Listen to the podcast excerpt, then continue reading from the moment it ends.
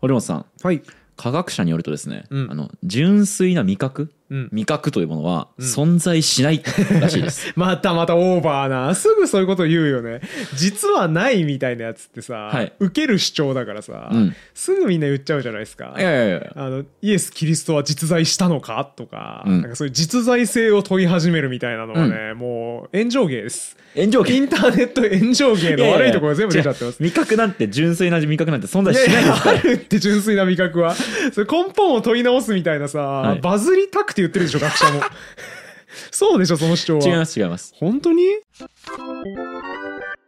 ゆる言語学ラジオ、はいえー食レポをねうんこううまくなるための方法ということで、はいここまで、えーっと要素分解とうん比喩、そして、えーこ最後に話したのがいろんな韓国語を使おう、うんこんな表現をすれ ば、まあ、うまく、いろんな感覚を使おうですねうん、いろんな感覚を使おう、うん噛んだうん、だいぶ、ちょっ とだいぶ怪しかった。俺、いろんな韓国語使おうって言ったのかなと思って、 ちょっとあれってなったんです いろんな、ね、感感覚覚ねです五感とかをね、うん使いましょうっていオうッケーオッケでただその五感はいを用いたオノマトペ、はい熱々のうんおでんの熱々は味の表現じゃなくないとそうですね堀本さんに言われたので、うんえーそれについて今回は話していこうと思っています、なるほど。つまりその味覚うんとは何なのか、そうだね前回の僕のツッコミとしては熱々はもう味覚じゃないところ使っちゃってるから、いそれってストレートに味を描写してないよねと言ったうんうんのに対して、いや実はこれは味の描写の本質なんですよというところで終わったんですね。はいそうですねちょっとまた僕の話になるんですけど、はいえーずいぶん前にも話しましたが僕そのビールのね、うんテイスティングメモ味のメモをうんこうつけていて、はいはいあと一緒にこう評価、うんまあ、何点満点でどれぐらいみたいうんうなんことをつけていたんですけど、うんこれやってた時に違和感感じたことがあって、はいはいそれが同じビールなのに評価が違うってしまうことがあるんですよあ。ーはいはいだから前は3.8だったのに今4.1になっちゃったみたいな、そねうそうそうみたいなことが起きてしまうと、うんでも味自体は、まあ、製法を変えていなければうん基本的には変わらないとうん考えていいと思うので、まあ、もちろん保管方法によって味が劣化するとかありますけど、あのすごいねなんて言うんだろう露骨なはい傾向があってはいはいそれがねくたくたに疲れた日に飲むと評価が上がるんです よ。 でしょうねうまいもんな疲れた日のビールは ねそうでそれはその点が上がるっていうよりは実際美味しく感じているんですよね。うんうんうんっていうようなことがあったりしてこれさ、うんなんか本質的じゃないなというかわかるなんかうんこれ味の点数つけてるけど、うんなんかだいぶ別の要素 でそうですね影響強く受けちゃってるなって、うんまあ、あるタイミングで気づいたんですよね。うんうんうん、まあ、そのあたりからちょっとテイスティングメモ雑になり始めたんですけど意味ねえなこれっていうねそうそうそうそうそううーんめっちゃわかりますわあの僕大学入って、はい大学1年生の春に、うん結構その1年生の春って今チャンスだネットワーク広げないとっつっていろんな人と遊ぶじゃないですかはいはいでその時期にあのすっごいなんかショックなことあったんですよね、うんうん忘れちゃったななんかすごい嫌なことあってその日の夜に飲みに行ったうん友達、うん全然楽しくないわけですようん初めて2人で飲みに行ったんだけど、はい嫌なことあった、嫌なことあったからねでもそいつの評価やっぱすごい下がるよ ねこいつと一緒に飲んでるの楽しくねえなってなって、自分が楽しくない時に飲みに行っただけなのに ね、うん僕の楽しさメモでこいつとはもう行かなくていいなってなって、楽しさメモとか してんのしてない怖っしてないけど脳内の楽しさメモではいはいはい大学1年生の春にこいつとはもう飲みに行かなくていいなっていう評価をしちゃったんで、うんまあ、ビールの評価もそんな感じになっちゃうってことそうなんですすよねでもっと言うと、まうあんその疲労度みたいなのもそうなんですけど、まあもっと言うとこの事前の期待ね、うんうん、でビールの味がある程度決まってるなっていうのをあーはいはいはまあ2700種ぐらい飲むとうん分かってくるんですね、うんうん大きく言うと過去に美味しかったビールを出してるブルワー、うんはいはいえー、とクラフトビールを作ってるところですね、うんを高く評価してしまったり、うんそれからあるスタイルのものだと最低点がもうそこである程度決まっちゃう、はいはい例えば IPA を飲んだらもう、えー、と100点満点で70点はつけちゃううんうんみたいなことが起きたりだとか、あとねこれ意外かもしれないですけど、うんラベルのデザインでうんデザインがいいとすごく美味しく感じちゃうあっていうりそうめっちゃありそうあわかりますピンときます、これあるよねそういう時ね、うんあの大した企画書じゃないのになんか想定がめっちゃかっこいいからいい企画に思える時ありますもんはいはいはいそうなんですよねだからここで僕ふと思うんですよね、うん俺果たしてうんビールの味のみをうん味わうことってできてんのかなっうんて思っていた時期があったんですうね、んでこれでこういろいろと認知科学的に味はいはのい評価みたいなものとかってどうやってされてるんだろうってことを調べてみるきっかけになったわけですなるほどなるほどで冒頭の話になるんですけど、結論としては純粋な味覚など存在し ないが結論いやだからですオーバーだってえちょっと影響されることはあるかもしれないけど、はいちょっとかっこいいラベルだとテンション上がるなみたいなことはあるかもしれないけど、はい味覚は味覚であるじゃんだってあーないです ないんすか 譲らないですねそこはないですねへーあのまず最初にうん味覚のみを味わった経験って過去にありますえあーつまり他の感覚を一切遮断して味覚のみを体感したっていう経験ってあるんですかいや多分ないですねうんだってそもそも触覚はさ、はい口の中でもう物入れてる時点で感じちゃうじゃんそうですねはいだし匂いも感じちゃうね匂い感じますよねだからでもまあ風邪の時とかは鼻が詰まってうんあるーと確かに確かに嗅覚は遮断できますけど、うんうんでも目開いてたらうんその食食べるものとかの色とかうん分かるわけだし、そうですね噛んだら音が鳴るわけだしそうだねそういう意味で純粋な味覚経験っていうのを実は僕ら生まれてからこの方したことがないんですよ。はあなるほど、はい純粋経験をしてない純粋経験西田喜太郎ですよ ね多分あれ西田喜太郎だよな純純粋粋経経験験はうんんそうだよね西田喜太郎あがれ解い関てたよ東ねはさぜいやそれは純粋理性批判あ純粋理性批判 かあれ純粋純粋ベ経ルクソンは験あれあベルクソンかもしれんやばい純粋持続かベルクソンあはれそうかも しれん怪しい怪しい皆 さん始まりました今日も曖昧哲学ラジオえちなみに禅の研究どうでした読んでみてもちろんん全の研究僕大学図書館でね1年生の時に読もうと思ってはい手に取ってねはい最初の1ページで漢字が多すぎて挫折し ましたよね。あの絶対矛盾的自己同一そんなですみかたいなそうそうそうみたいなさなんか8文字熟語とか12文字熟語みたいなやつがいっぱい羅列されててはいはい禅の研究一瞬にして心折れました。そうですよねあの、私も倫理のねあの資料集みたいなところでね、んはいはい西田北の引用があったんですけど、何をこの人は言ってるんだろうと全然何言ってるか分かなんなりいましてあれすぐに諦めたので純粋経験の話はやめましょうかそうはい、西田喜太郎が解いた純粋経験とは全く関係なく、はい純粋な味覚経験というものが我々にないそうこれがだからちょっと意外なところなんですけどそうですね僕らは味覚を味わってるのか本当にっていう問いの中ではかなり大きな位置を占めちゃう、うんうん味覚経験のみそういえばなかったなっていうそうだねこの辺りでちょっと揺さぶられてくるんですけど確かにはい、で今回はまず味覚うんがいかに視覚うんつまり見るものうんに騙されてしまうのかっうんうんていう話をしていきたいとなるほど思っています。そういえばあの話ありますよねあのトマトとイチゴはい、かなんかを鼻つまんで目隠した状態で、うん、すりつぶしてか分からんけど味分かる状態で口に入れられると区別できないっていうっはてあいう話がどっかで聞いた気がします、ね、鼻つまんじゃうんですか鼻つまんじゃうんじゃないああ鼻つまんだあだから味覚のみでそ戦うそうおう味とす覚るってことのねみでトマトとイチゴを区別させようとするとできないっていう話をどっかで読んだ気がしますね、うーんああないい例ですねだそかれらは嘘だろって思ったけどまああながち間違いでもないのかそうですねそういうねえっと事例をここからいっぱい実験ベースで紹介はいはいしていきますが、なるほどまず最初にうん、一世紀の著作家にして食通うん昔すぎん1世紀って言った一世紀ほう大昔ですねのアビシウスアビシウスの名言を聞いてもらいましょうか、はい最初の味は目で感じるうんと彼は言っているんですねでもまあわかるよなんとなく、そうでこれがいかに優れたうん目線軽眼であったかっていうのがここから聞いていただくと分かるとうん思いますアビシウスいいですねはいこんな実験がはいありますこれあのチャールズ・スペンスっていう、えっ、とどこだっけオックスフォードかどっかの、うんえー、と有名な、まあ、うん味覚の研究者、あれですねあの美味しさの錯覚を書いたあ先ーはい生はいはいですねあの先生の実験なんですけど、うんえーちょっとクイズ形式でうんこの実験の話をしていきますね、はいはいえーその被験者を集めてうんステーキを出したんですよ、うんでそのステーキを食べてもらって、うんまあ、普通にこううまいうまいって言って食ってたんですけど、うんスペンスが、えーそのステーキ自体には何も手を加えていないのに、うんあることをした結果被験者たちは、うんそのスケステーキを急にまずいと言い出しへー中には吐き気を催す人も現れましたへーさてスペンスは何をしたでしょうかえっ、とはいあのーすっごいリアルな人体模型みたいなやつを置いといて、はい肩のとこだけえぐれてる状態を見せて、はいはいはいはいあだから人肉じゃねえこれってみんな思わせておいて、食欲をなくさせたあーなるほど面白いですけど、うん違いますし、うんえっとねそれ新しい、うんえっと、例えば物とかをうん見せたりはしてないです、あしてないんですね、はい、それもしてないあじゃあなんか言っただけみたいなこと、言ってもないですあ言ってもないの言ってもないです言ってもないのなら無理じゃねえか、はい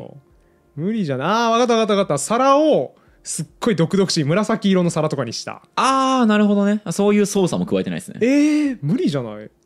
だから彼らが食べていたものとか、そういう食べていたお皿とか、そういうものは何も変わってないんですけど、ああ分かった分かった分かったはいステーキなステーキだよどうぞって言ってうえーってみんなさせた俺もゲボ吐きたくなりますそれはそれは厳しいこれでしょ確かにこれあの違いまでしすょ違います そもそも日本語話者でもないしな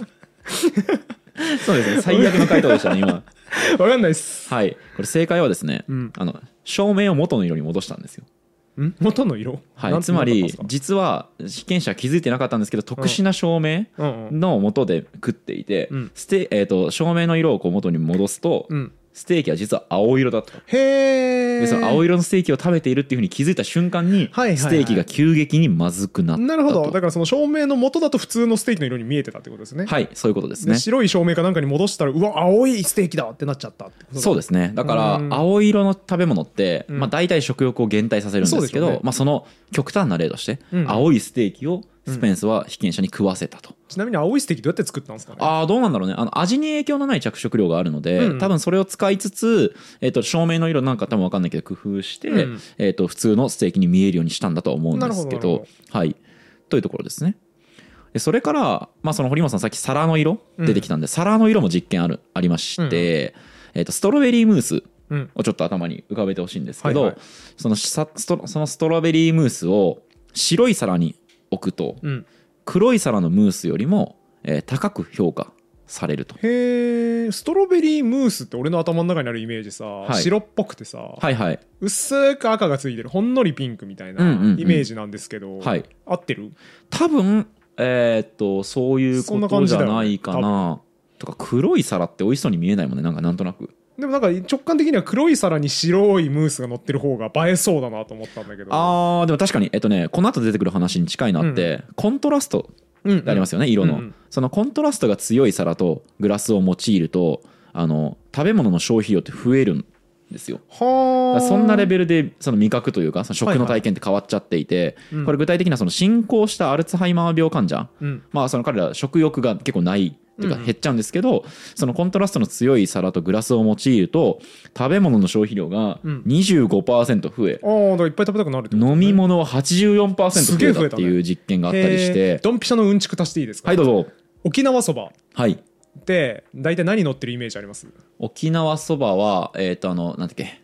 あの豚肉うん、角煮三枚肉ですね、はいはいはいとあれ何のネギ、ネギとね、はいですかねあとはあれまだ乗ってたっけ欠かせないものがあれなんか乗ってたっけあえっ、となんかあれ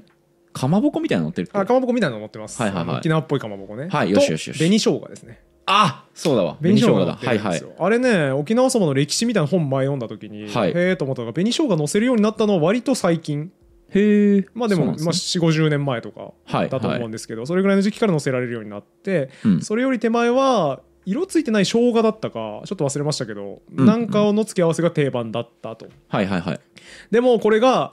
沖縄そばの弱点としてうん白い真っ白な麺とうん真っ白なスープであるとうんうんだから彩りが足りないんですよはい彩りが足りないからなんとなく出された時にみんな物足りなく感じてしまううんうんうんでそれを解決するために一計を案じてどっかの店が載せ始めたのが紅生姜ほうでこれ綺麗でいいね観光客も頼みたくなるねということであっという間に広まった焼きそばもね確かに紅生姜あると目そうだきますもねんね確かにああ焼きそばの方が顕著かもしれんそうですね抹茶色だもんなあれうん紅生姜ないと、うんそうですねだからそれあだから焼きそばヒントにしたのかもしれないねああ沖縄そうばでもすね可能性ありますねっていうところで広まったらしくてですねなるほどやっぱコントラストあった方がいいんですね食べ物、ね、そうですねでそれがそのさ、えー、とコントラストあると「いいね」じゃなくって、うん実験レベルでえー飯の消費量が変わったり、うんそれから味の評価が変わってるっていうのがこの肝そうだねつまり雰囲気じゃないんですよそうですねちゃんと実験してそれが確かめられてるっていうのがポイントですね、だからうちのおばあちゃんなんか最近食細くなったなっていう人はコントラスト強めのうん皿と盛り付けを意識してもらうといいかもしれないです、ねそういうことですねこれは全然その冗談でもなく、うん本当に普通に実際にそれで消費量が増えるすごいみたいですねここまではねはい色と味の関係で、まあ、コントラストが強かったり、うんそれから、まあ、ちょっと紹介しなかったですけど、えー赤い照明をつつけると、うんえー例えば黒いグラスに注いだワインがより甘くフルーティーに感じられるとかへー、まあ、そういうような実験がある報告があるんですね。うんうんで今この色の話をしてきたんですけど、うん形うん形でも味覚は変わります。えー、いやそれは嘘じゃ ない嘘だと色思のう方が分かりやすいよね色はまあそうだろうな青いステーキは食べたくなくなるなとは思うけど、はいハート型のケーキも四角のケーキもそんなに変わらんでしょ消費量なるほどと思うじゃないですか、うん変わりますうーんあの信じられんなこれしかもね実験、うんこれ堀本さんでも思いつくうん実験が、うんというかね言語学の話聞いた人だったら、うん思いついてもおかしくない実験があるんですけど、えでもそういうことじゃないのハート型のケーキとか、はい分かんないけどハート型のステーキとか うんなんかそういうのを出してどんぐらい食べられる量変わるかなで調べりゃいいんじゃないああですかまあまあそれも確かにねその評価させるってのもあるんですけど、まあ、もっとね、うんシンプルにうん形と何かの結びつきを調べたかったらさうん言語学でさよく出てくるあれあるじゃないですかなんかあったっけうん形バイアスっていうのあったなっていうねありましたね赤ちゃんの回であったなっていうのを思い出しましたけど関係でははないですなねいかじゃあもうちょっとだけヒント言いましょうか、はい形と言葉の結びつきうん形と音の結びつきあれだブーバ危機実験だはいちょっと解説お願いします、えーっとなんか丸いやつとギザギザした図形、丸い図形とギザギザした図形を見せてどっちがブーバでどっちがキキですかって聞くと、えー大体どの言語の話者もトゲトゲしてる方をキキだとはい丸い方をブーバだという、はいっていう音象徴の回でやったやつがありますよはね、いそうですねじあゃれの感じかあはいじゃあ堀本さんにちょっと聞いてみましょうかうん炭酸水うんはキキかブーバかどっちだと思いますおお面白いね炭酸水はキキですうん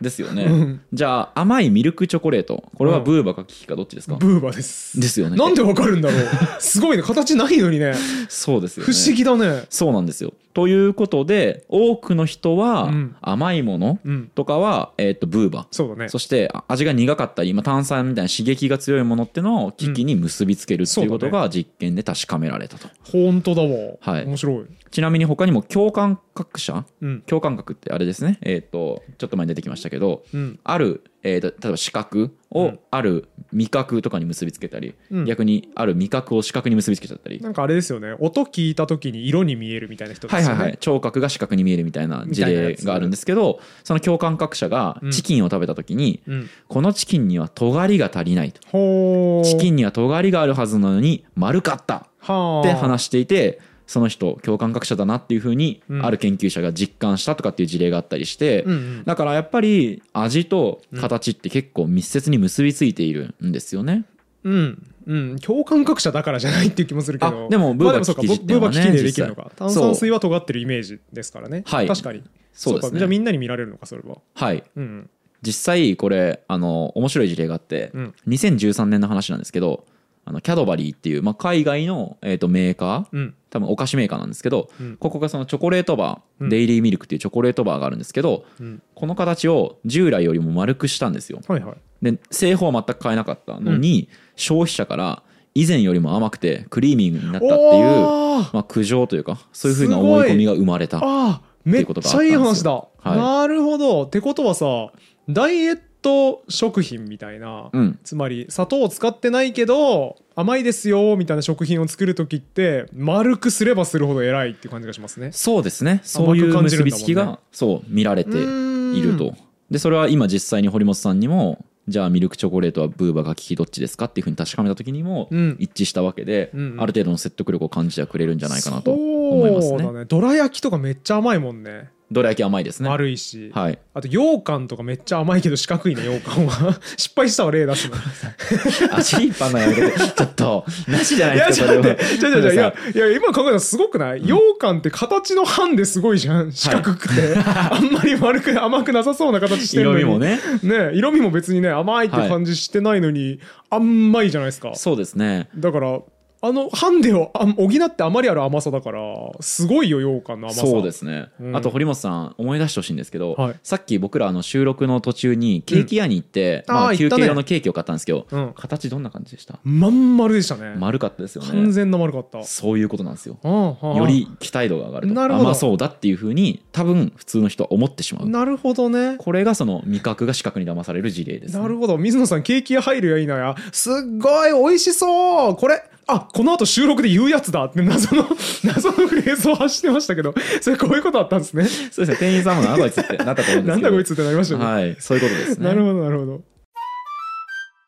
他にも、はいまあ、例えば盛り付けうんとかでも、えー味覚とか食欲が変わるっていう事例は、まあ、堀本さんもこれピンとくるかもしれないですそけれどはありますねはい、例えば盛り付けに小さい皿を用いると、うん料理の量が多く見えて、うんまあ、私たちがそのこれぐらい食べるべきだっていう感じる量がうん変化すると、うんうん皿とボールのサイズをちっちゃくすると、まあ、これあの研究によるんですけど、うんえー僕らが実際に口にする量がカロリー換算で10%ほど減ると、うんうんだからダイエットしたかったらちっちゃい皿うんを使えみたいなこととかも実は言われていることなんですねこれはね僕がベタ褒めしている本「スイッチ」に出てきましたねあそうなんだスイッチにもあのあなたの行動を変えようと思ったら意思の力ではなくて仕組みの方を変えるべきだ、うんうんうん痩せたいのならただ皿を小さくするだけで良いっていう衝撃の前書きから始まる本ですね、はいはいあそうなんだじゃあこれ有名な話なんですそうね、だと思いますね行動経済学っぽいよねちょっとねうんうんうんでもですようんこれさ素人だったらさ、うんまあその見た目にねうん色とか盛り付けとか形みたいなものに騙されるかもしれないですけうんうど、これプロだったらさ、うんそれ分かるんじゃねえのと、うん鍛えてない人だから騙されてるだけでしょうとそうだねいう考えもあると思うんですよねだって盛り付ける側だもんねプロはねそうですねこういう意図を考えてこうやって盛り付けようっていつも思ってるわけだから、いそうそう騙されないですよねそうでですねそれこそワインなんてさ、うんその味を評価するうん人たち、うんそれがのプロフェッショナルですから、うんそこでこのまあ研究者はワインの専門家、うんまあ、例えばソムリエの資格を持った人とかにを集めて、うんえー、とワインの味を評価してもらうっていう実験をうんやってみたんですね、うんで、まあ、まあ最初に白ワインと赤ワインを出して評価してもらって、うん数日後にもう一回その出すんですねお酒を、うんうん白と赤を、うんでまた同じように評価してもらってそのまあ評価のメモみたいなのをうん調べたんですけど、うんこの実験肝があって、うん白いワインに味に変化のない赤い着色料を入れてほー赤ワインのように見せて飲んでもらったんですよ、うんいやいや惑わされんでしょプロは着色しただけでしょ白ワインをはいそうするとそうのん赤くなった白ワインのことを赤ワインと同じ言葉で評価したっていうプロ がねえー、ショックでか いなショックでかいっすよそれはえちゃんとプロはジャッジできてるんじゃないの惑わされずにいやめちゃめちゃあえっとねちなみにとこれ味わったんじゃなくてごめん正確には 匂いかあ匂いうん匂いを嗅ぐかな、 まあ、まあだったらまあまあ香りですねまだまあでもだ香りよ許せるうーんでもそうだね、うんあんたいつもそれジャッジしてるんちゃうんかって思うねそうですねでこれちなみに素人にもやってもらったんですよ、うんそうすると素人は実は、えっと、専門家ほどうん赤ワインの時に用いた語彙、うんつまりその赤ワインだと思って評価するってことをしなかった、はあですよはあはああだから逆に素人の方が精度いいんだむしろ素人の方が、えっとね、素人ももちろんバイアスかかるんですけど、あの適当なテイスティング用語になった、うんはあはあはあはあだから白ワインらしい言葉でもなく赤ワインらしい言葉でもなくなんかバラバラとほうその、えー言葉を使っていたへえあの面白いねプロほどやっぱルーティンみたいなのが確立されてるから、うん赤いワインを見た瞬間に赤ワインモードみたいなのが脳が勝手になってうん赤ワインの言葉を言っちゃうんでしょうね、そうですね素人はそんなに定まってないからなんとなく思ったことをなんとなく手当たり次第に掴んで言ってるそみうたいそうなそ感じかうなだから逆にねその素人はその意味ではあんまり色に騙されずにそうだねん、あの赤ワインに寄せた言葉は使わないんだけれどもっていう話ですはーねだから中途半端に専門知がある人ほど誤りに達するつまりアンラーンが必要ってことですねこれはそうですねリスキリングが叫ばれる現代におい て必要なスそうキいうのルが必要ですよね障害学習そうそうそう、はい既存の枠組みにとらわれないはい新しいものを作り出していく一言がクリエイティブ、はいニュータイプということですねそうですねだいぶあの非常に陳腐な感じでまとめていただいてありがとうございますいや大事ですからねそうですねちなみにこれ専門家はですね、うんあのグラスが不透明な形、うん不透明なグラスに注がれると色による誘導がなくなるのでうん急に今度は素人より正確に香りを評価ほうし始めただからまあそこから言っても、えーその本にも書いてあったんですけど、うん専門家はうんワインの色や表ラベルの表示から実際に存在しない何かを嗅ぐっうんていう言い方をしていた、うんつまり色から匂いがもう出ちゃうんですそよ、うだね知識があると。そうだねうんうんうんっていうようなことを、えーっとで実験がありました。へえあの難しいですねいかに惑わされないようにするかってマジで難しいんだ、そうなんですよ聴覚はいはい今これ視覚の話ですけど、うん聴覚もまたねうんいっぱい騙されてるんだみんな聴覚にはあそんな反応しないけどね過去の回で、うんほら飛行機の上に乗ってるとうんトマトジュースがより美味しく感じるって話しましたあけりど、ましたねまあ、似た実験っていっぱいあって、うん例えばイグ・ノーベル賞を取ってる実験だと、うんあのポテトチップス、うんしけったポテチを美味しくする方法の研究があって、うんうん、あーはいはいはい、は聞い、いたことありますなんかどっかで聞いたことある気がするな、いなんかパリッとした音を流すとパリッとして感じるそうですね、いいえじゃなー、いでとすか正確にはヘッドホンをつけて、うんその自分の噛んでる音を増幅させるうんあとーなポテるほトどチップスが新鮮に感じられて美味しくなるってへーいやだかうらそれも嘘っぽいけどねしけってますからねしけってたらさ食った瞬間にうわしけってるってなりそうででも音で結構判断してるってことですよね、うん増幅してそうだねパリッて音がするとああ、うんなるほどみたいな、うんあ風にのー皆さん本当に恐縮なんですけどあの水曜日のダウンタウンの話またしていいですか なんかすごいペースでできてないね、あのスピーカーはグラップラーバキの話をすぐ言うし 聞、き手は水曜日のダウンタウンの話すぐすうる、ん、最悪の偏っ話てますねあの水曜日のダウンタウンで前やってたのが、整体で「行きます」って言って肩をパキッてやるやつはいはいはいあのパキッていう音をスピーカーから流してても気づかない説っていうのやってていやなんかさ研究者いない研究者っぽいよね中にうん確かになんか認知科学とか実験っぽいねすごいうんそっちっぽいよねはいそれもね本当にねあんま気づいてなかったですおとなしくやってる程度じゃあ行きますよーパキッぐらいだと全然気づいてなくてあー面白い番組だな本す当ごかったで途中で、はいあのパンサー尾形さんにはい全然気づかないからいっぱいやろうっつって、パキパキパキパキパキパキパキパキパキってそしたらさすがに「うんうん?」ってなって「え今鳴ってました?」ってなってました いい番組ですね番組面白いよな本当え今日広告案件ですかいや違いますあ違う水曜日のダウンタウンの案件ではなあいでですはないんですね例えばうんビールが美味しくなる音楽うんってのはね分かってるんですようんだからそれ気分の問題でしょ違います、同じやり取り何回もしてる な違うんすかはい、具体的には例えば低音、うん低い音を聞くと、うん苦味をより強く感じるああしなるほど高い音とか丸みのある音を聞くと甘みを感じやすくなるんですよはいはいはいはいでこれ実はあの東大の鳴海拓司先生っていう、うんまあ、この手の研究のめちゃめちゃ偉い第一人者の先生が、あの博報堂と協力してえっ、とね何だっけなタイ名前音楽の名前忘れちゃったんですけど、うんそのビールをより美味しくするはいはい音楽っていうのを実際に作って、おお研究者がちゃんとそうで聴けますこれそれこそおー少なくとも僕 Spotify では聴けたのでへー Spotify では聴けます露骨にスポンサーに込みに行くスタイル Spotify で皆さん絶対聞いた方がいい ですね、はい Spotify で「なんとか」っていう曲なんでそしてぜひ調べて聞いてくださ い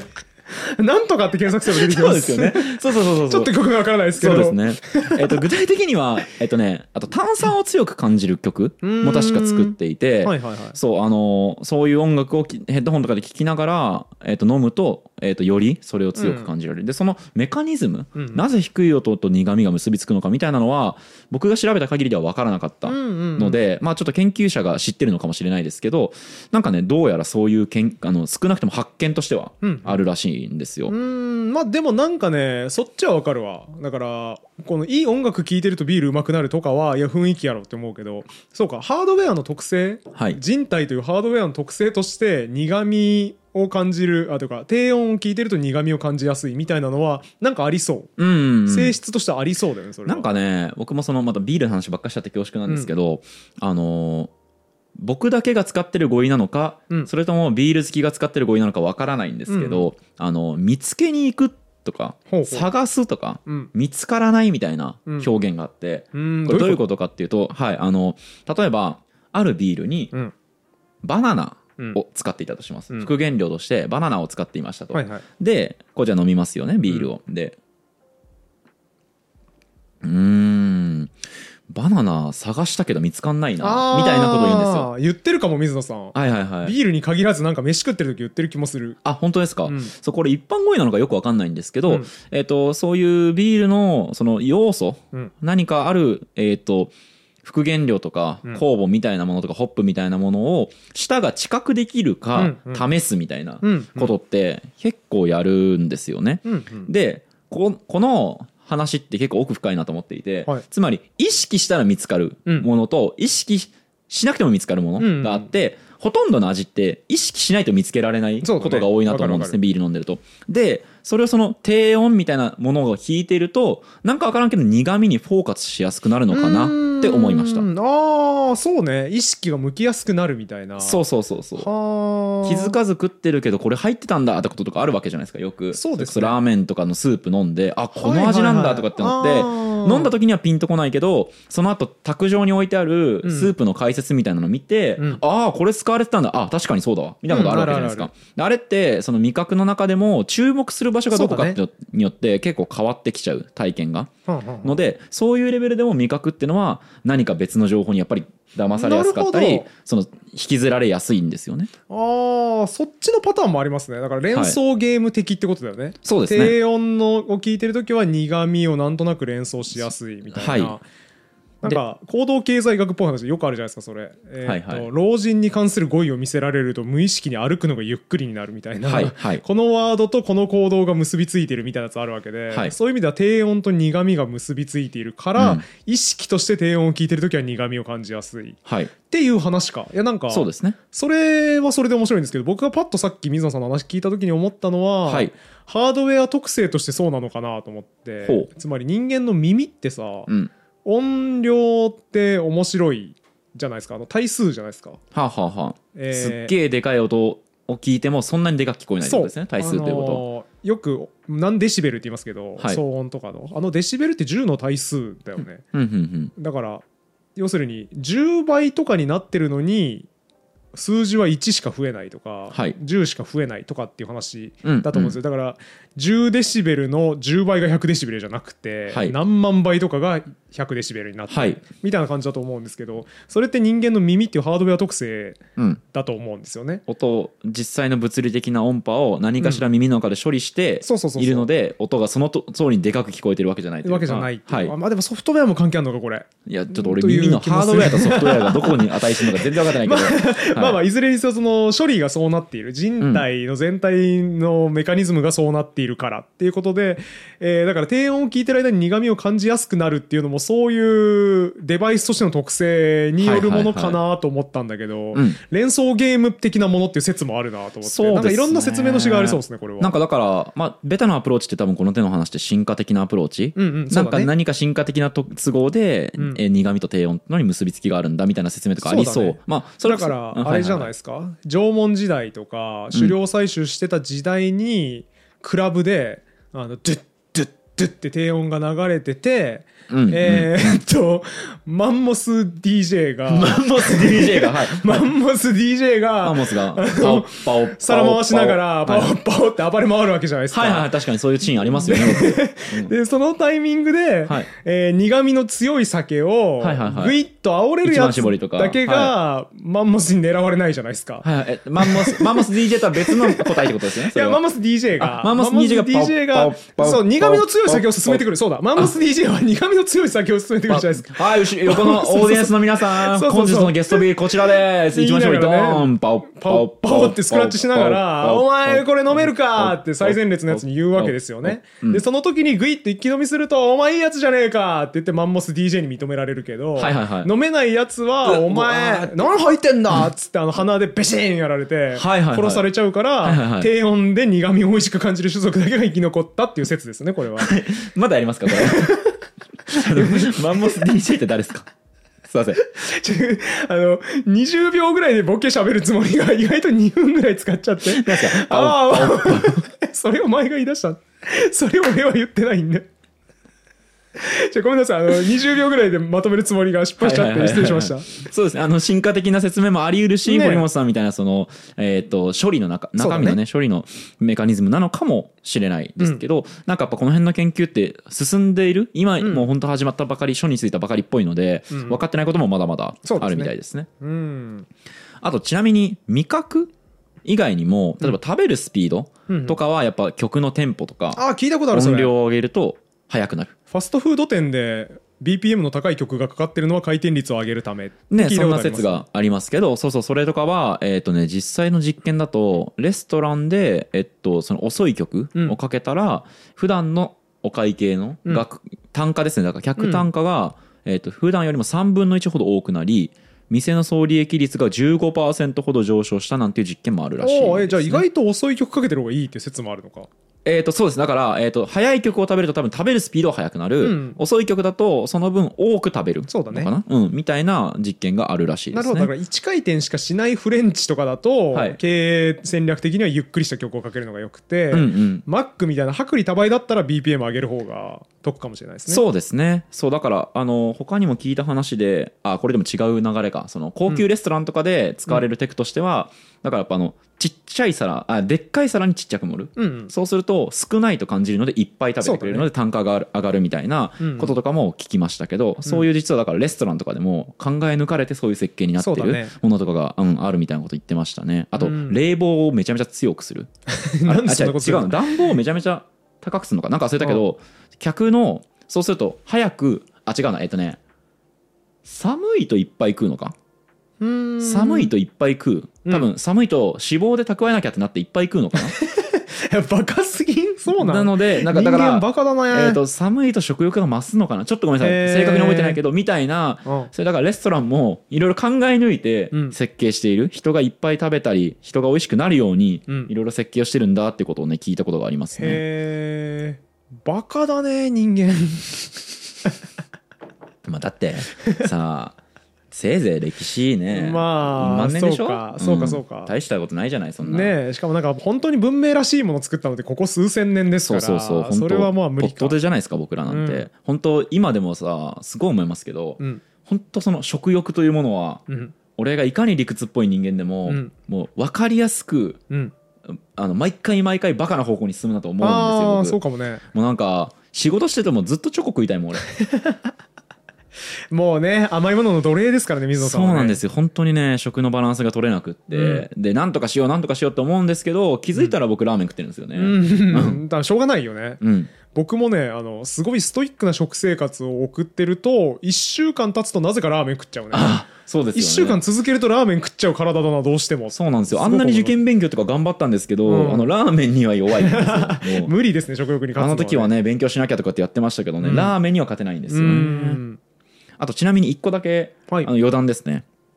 テイクアウトのピザうんに最も合う音楽うん多分だ美味しく感じるだと思うんですけど、を調べた実験とかがあったんですけど、はいあの1位はあの誰も寝てはならぬえー、だったらしいトゥーランドットはい、ですかね、はい、そしてマジ最下位はジャスティン・ビーバーの「ベイビー」だったっていう実験がありましなんでだろうなんでだろう たなわかんない由らしいなんかえーうん逆じゃないどっちかってジいャうスとティン・ビーバーをかけない方がいいって書いてありましたへえちょっと面白いちょっと面白いえなんでだろう、こね、れ美味しさの錯覚かなに出てきた話ですけへーどなんかね10曲ぐらいチョイスしてうん全部かけながら食べてもらって 評価したらジャスティン・ビーバー最下位でした10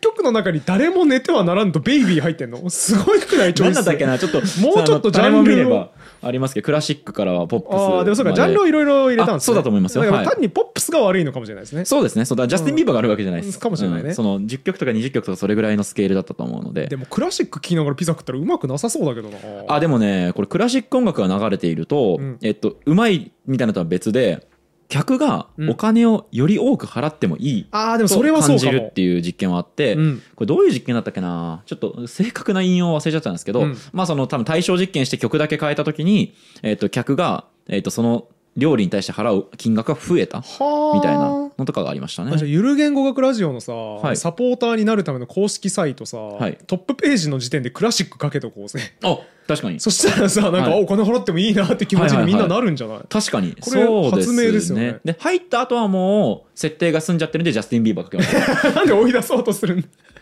なんで満足度下げようとすんの ピザにしか関係ないテイクアウトのピザにしか関係ない確かにから大丈サ夫ですポーターコミュニティ関係ないはの問か、題ないですはい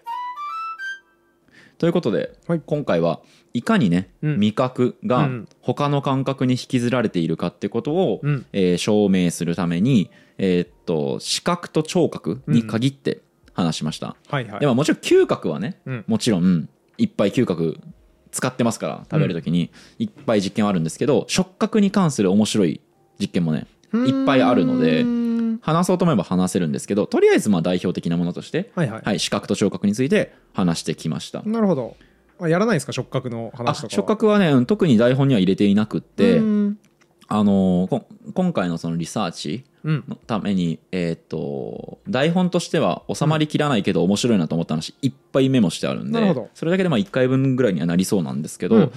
まあ、好評だったらねその続きものみたいなものをちょっとやってもいいかなとは思うんですけど、まあ、今回はちょっと割愛なるほしどて、うん、視覚と聴覚に限りました僕はあれ気になりますけどねあのインドの人カレーを右手で食うやつ、はいあれああやって食った方がうまいと証明されているみたいな、はいなんか流説なんだか本当なんだかわからんなっていう話をよく聞くんで、はいそれどうなんだろうなとか気になりますけどねあそれはねあの実際めちゃめちゃ注目されていてあそうやなっんだぱね、うん美味しく感じるあやっぱみそたういなんでですすけねどねでだからへーあのミシュランのレストランとかが、うんえっと、一周回ってその手で食べさせるっていう、うんうんそういうようなまあてかあれかなガストロノミーの方が近いのかな、うんうんそういう美食の中では、えっと、手で食べる方が美味しく感じるのではって言って、客に手で食べさせるへーみたいなお店導入してるお店とかもあるみたいへーだからその「美味しさの錯覚」の著者のスペンスチャールズ・スペンスは、そのレストランってうん料理とか内装とか、うんそういうところには来るのになんでその実際に自分が客が自分の、えー、と料理を、うんく自分の口に運ぶ時のうん一番使う道具のことを注目しないんだってう言んって、そうだねあのスプーンとか例えばそのスプーンをもうちょっとんねっとりとした感覚のうん口触りのものにしたらそのものを甘く感じるはずだし、うんえー逆に例えばもっと尖ったような形のものとかにすると、シャープに味を感じるみたいな多分相関ってあるんだかそうらだねもっと食器をそのレストランごとに開発とかすればいいのに、うんとかあるいは逆に手で食べさせるみたいなことをすればいいのにっていうことをそうだ主ね張していたので、多分触覚に関してもその最先端のレストランとかではうんいろいろ取り入れて実験してるっぽいですね。うんはいちょうど昨日水野さんとさ、い韓国料理店行っててさ、はいでなんで韓国料理ビビンバとか食うスプーンって金属製のやつなんだろう、はい、熱いよね。熱いんだけど持ち手のところって熱いう伝導が。すごいんだから、ね。話したけどあれもねなんか考えてほしいですよねそう、僕はね、いつも木製スプーンにしてくれよって、 そう思うんですけど。なんであれかたくなに金属なのかとか分かんなんないよなねんですかね、あれ冷めるまで待たない。まあだから逆にもう熱いまま食える。っていうことかなのかもしれない手手が熱いっていう状態で食べてもらうとベストな食体験だと思ってるのかもしれないですねそうですね。そうかもしれないですけど。ああ、まあそうだね。熱々のものが好き。僕猫舌なんであれですけど、はいはい熱々のものが好きな人からしたら助かるのかもしれないですね、まあでも手熱くない方がいい気すんだけどなああ、そうテーマでいきます。僕はやっぱ舌ですけどね、あのこう、あー食った時に舌が熱熱いっってあーそうかそうかそれは確かにそうかもんスプーン熱っっていうあれが僕は苦手なんですいけやど。俺石焼きビビンバのあのヘリんとこにあさー金属製のあスプれはーねン置いとくとさ、手熱ってなるんだよえねでもさ韓国料理店ってさスプーン別でくれないあのなんか謎のさスプーンのさ、うんあの口の部分にさうん紙の包みを入れてさ、紙あるあるあるあるあれだとまあ,、うんあのす持ち手自体は熱くないよねそうだねでもあそこに置かずに結局食ってる時は石焼きビビンバの石のとこに置いちゃうかあらあそうだねそうだね食いかけから復旧するときに熱っていつもなるんですけ どね。僕だからあそこに置かないですもん 持ってますもんもやっぱそうなんだねスプーンうん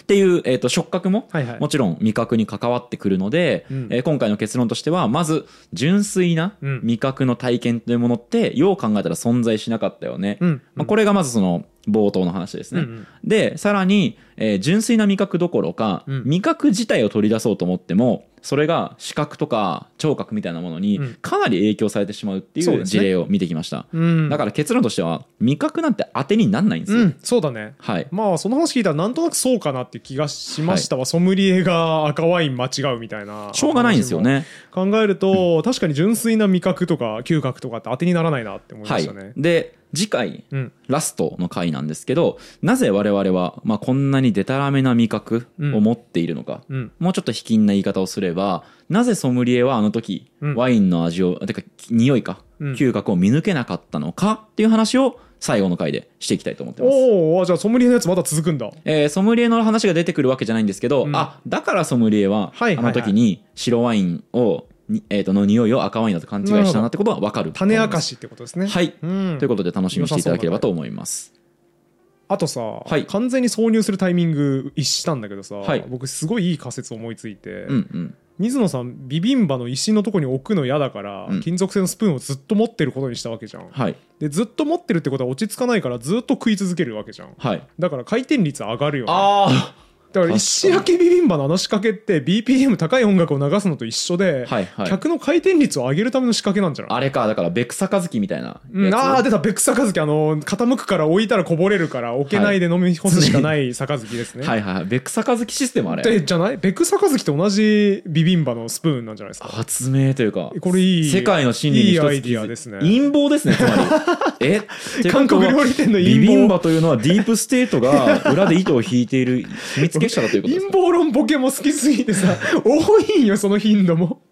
定期的に1シリーズで1回は陰謀論の話してるじゃんあんやたっぱ世界の真理に僕気づいてしまったんで目覚めました完全にもうやめましょうそれは、 はいではなかなか続いてきてる食シリーズですけどこれが4回目はいで次回がラストということでですね、はい最終回に向けて今回は皆さんの感想のコメントとか高評価とかチャンネル登録とかお待ちしております、うんあれですかね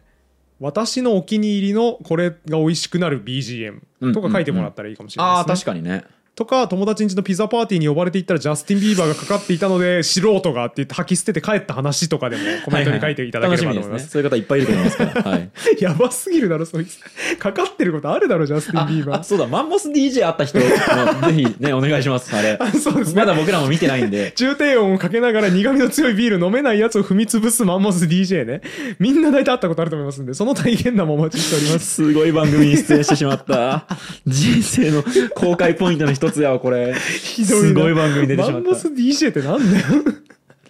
たパオパオパパオパオじゃないね。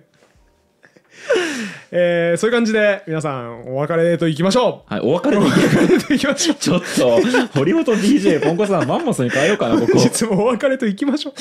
ういつもこうじゃなかったっけマンモス DJ の方が立派に多分できますありえー以上今回も終わりにしましょうありがとうございましたがとうございましたこのラジオは1階の言語オタクがゆるく楽しく言語の面白さを語るラジオです自由気ままな言語トークですので厳密な交渉は行っておりません内容には諸説ありますご了承の上お聞きください